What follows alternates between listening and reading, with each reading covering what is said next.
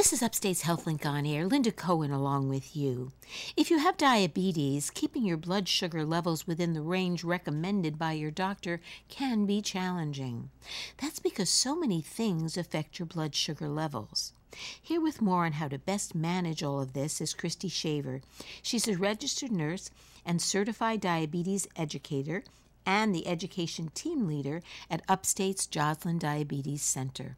Welcome, Kristi. Thanks so much for coming in. Thank you for having me. So, having diabetes requires both knowledge and discipline. Wouldn't you agree? Yes, Tell I- us about that. Yes, I absolutely would agree. Um, diabetes is very complex, it's very time consuming. And not only do you need the information and the knowledge to best self manage, it's important uh, with that knowledge to also have the uh, ability to make decisions day by day that can help to keep your blood sugars under control. You, you And need that discipline. Uh, Yeah, and obviously that's going to be a complex thing to understand. We're going to get into the detail of that a little bit. But help us first understand if there's a difference in the type of care that one might need if you had type 1 diabetes versus type 2 diabetes. Maybe just do a quick little thumbnail overview of the difference in terms of the disease entities and then if there were is there a difference in how you might approach them? Sure. Um, just to add to that point, um, you know, with the national diabetes statistics of 2014, we do know that 29.1 million Americans, or 9.3% of the population, have diabetes. And of that 29.1 million, 21 million were diagnosed and 8.1 million are undiagnosed, and that is with type 2 diabetes. We also know that 86 million Americans uh, do have prediabetes. So, of those statistics, 90 to 95% of those Americans with diabetes have type 2, whereas about 5 to 10% have type 1.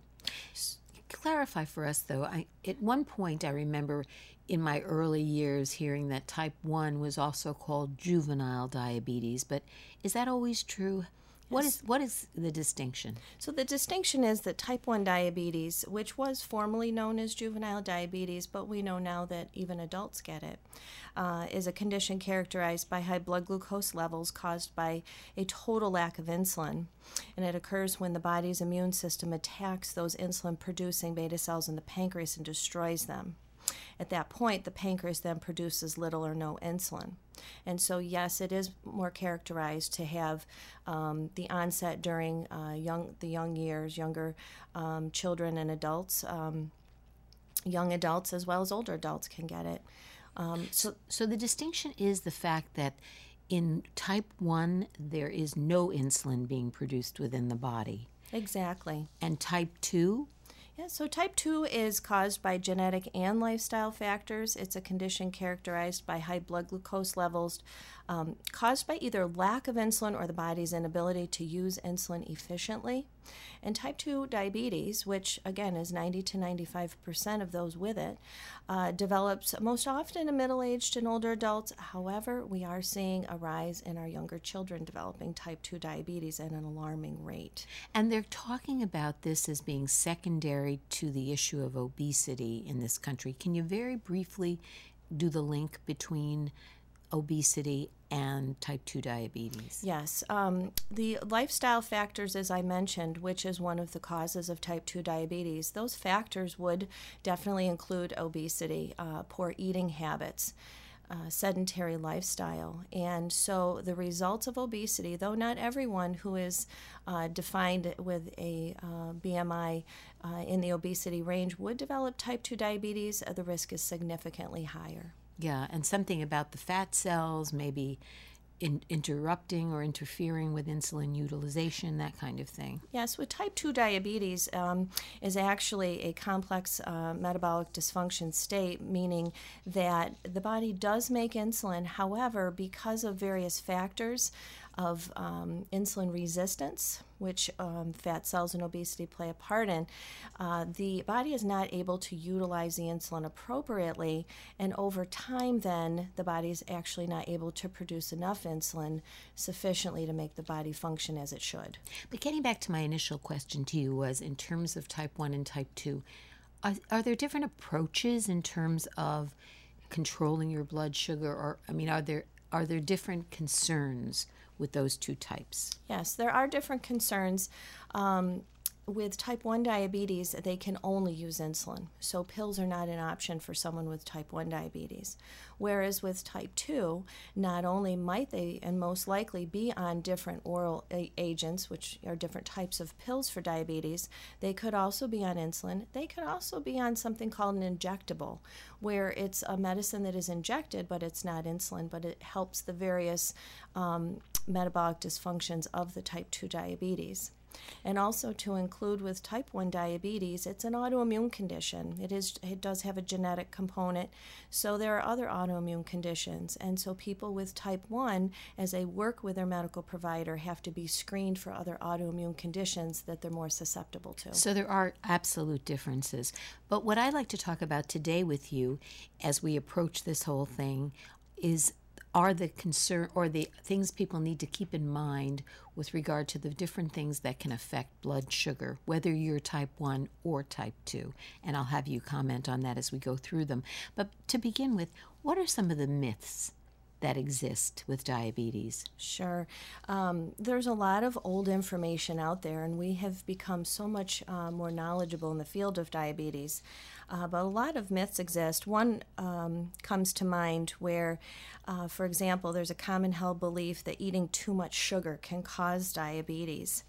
And it's recommended that people should avoid intake of sugar sweetened beverages, uh, such as uh, fruit drinks, uh, juices, sodas, etc., um, because these will raise blood sugar, blood glucose level, and actually they provide hundreds of extra calories that your body can't burn, and unburned calories can lead to weight gain. Which then is uh, increasing the risk of development of type 2 diabetes. And for those with diabetes, it's raising their blood sugar. So, in fact, sugary beverages and high sugar intake can play a role. Absolutely. Um, anything of high sugar that your body um, really just it, it's going to quickly use that fuel and it's going to wear off. It's not a healthy type of carbohydrate. Um, that's going to raise blood sugars and increase the need for insulins or medicines. Um, so, sugar's one part that um, affects blood sugars. Also, um, various foods affect blood sugars in different ways. Uh, you could eat um, a piece of bread, and your body might use that carbohydrate differently than maybe a piece of fruit. So, it, so, food, as we started to say, there are very many things that affect blood sugar level. Food clearly is one of them. High sugar content, fruits, which have high sugar content, even though it's natural sugar, can do the same. So, you need to understand what foods are healthy for you. yes, and how those foods affect your blood sugars um, is an important. Um, piece to understand and people are able to monitor their blood sugars after eating various foods to figure that out If you're just joining us, you're listening to Upstate's Health Link on Air. I'm Linda Cohen along with diabetes educator Kristi Shaver. We're talking about how to manage your diabetes. Go ahead. So finish your other thought. factors that can affect your blood sugars would be um, activity versus inactivity So exercise is very important. Exercise is essential. It's a cornerstone of, of care for those with diabetes or pre-diabetes. Whereas pre-diabetes, uh, blood sugar levels have uh, are above normal range, but not to a diagnostic state of diabetes. But regardless, pre-diabetes and diabetes, you need to eat healthy. You need to be active because when you're not active, your body's not able to burn the carbohydrates. It's not able to use the insulin properly in your body, and it can result in high blood sugars whereas there's so many beneficial factors to actually being active. How important is it to stay hydrated? It's very important to stay hydrated because when you have high blood glucose, uh, you are predisposed and more likely to, ve- to develop dehydration, especially for someone with type 1 diabetes who might be having a sick day and their blood sugars are high. Um, fluids are just essential. And you just made a great segue because my next question was you said having a sick day. What happens in this type of, you know, at this time of year we have a lot of illness, cold, allergies, all kinds of things besetting all of us. How about if you have diabetes? How does that affect your blood sugar? It makes it more difficult to manage your blood sugars on a sick day. If you do have an infection or a cold or the flu, we do advise um, that any person with diabetes uh, to have a flu shot for sure, unless there's a reason not to. You'd speak to your medical provider about that. But on a sick day, uh, you're mo- you most likely require a higher um, insulin level to take care of the in- insulin. Um, uh, the needs in your body. Um, so, blood sugars tend to be higher. Um, if you're not feeling well, it makes it more difficult to take care of yourself. And diabetes requires so many steps to be safe as far as monitoring and taking your medications. So, it really complicates the picture beyond just feeling sick. So, you do have to maintain your, your, medica- your diabetes medication even if you're taking additional medications for illness. Yes, that is a great point. For people with type 1 diabetes, they can never um, omit and not take their insulin on a sick day. Sometimes they even need more, even if they're eating less. Um, and blood sugars do tend to be higher when you're not feeling well and your body's fighting an infection. So you need to definitely touch base with your medical provider and you do need to maintain your diabetes schedule. How about things like alcohol? Alcohol consumption, how does that affect your blood sugar levels in either type 1 or type 2? Sure. Alcohol, um, actually, for those that take insulin, uh, with alcohol use, you have to be cautious because if you were to have alcoholic beverages, you're taking your insulin. If you are not, if you're not eating, you actually can have a severe low blood sugar a number of hours later. So you do cautiously um, have to take in alcohol. Also, for people with type 2 diabetes who take medications such as metformin, also known as glucophage, you have to be very careful with alcohol consumption. So you really, this whole idea of don't drink alcohol, be, alcoholic beverages on an empty stomach is a really important thing to remember because it has very severe consequences. Yes, it can initially raise blood sugars, but the alcohol component in combination with how your body breaks it down and also in combination with the medicines you might be taking could actually put you at risk for that low blood sugar. So it's not that it's t- it has to be avoided, but definitely talk to your provider or your pharmacist to know what medications you're taking and what side effects. So it are. definitely is a factor. Mm-hmm. How about things like stress? I mean, everyone stress is just part of everyday life. But if you have diabetes, how does stress influence your blood sugar levels or impact them? Stress is a very complex situation. Affecting your blood sugars uh, can have a negative impact. Um, stress can. So it can raise your blood sugars? Yes, it can. It can uh, because sometimes when we're stressed, we might eat more. We might um, be challenged to stay on schedule of taking our blood sugars and taking our medications. We might forget, for yeah. example, if there's too much stress going on. Exactly. Also, just to briefly mention that um, not only stress, but um, other concerns such as depression, the incidence with diabetes and depression is very high. So it's very important to seek support uh, from you know the community resources that you might have with a medical provider, counselor, support person. You always give me the best segues because my next question was what do you recommend people to do in terms of their their community, their family, where can they get the best support?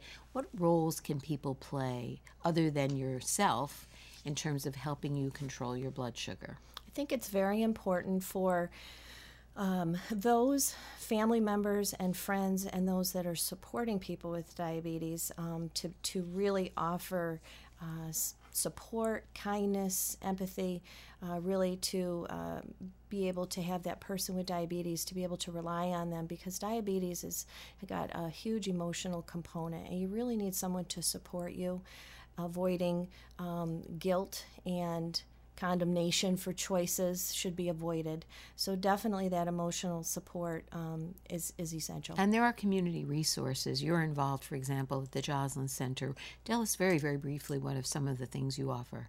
Yes, at the Joslin Diabetes Center, we offer a Living with Diabetes comprehensive program. It's interactive sessions. We actually have three programs, a couple hours each, and your primary care provider can go to our uh, Joslin website through Upstate and print off the referral form. It's a simple referral form, and it's a very engaging segment where patients sit together and talk about the issues of diabetes and learn how to better manage. So there's a lot to learn. You need you definitely need support if you're a diabetic. And I want to thank you so much for coming in and sharing all this very, very valuable information. My guest has been Kristi Shaver. She's a registered nurse and certified diabetes educator with the Upstate Joslin Diabetes Center. I'm Linda Cohen, and you're listening to Upstate's HealthLink on Air.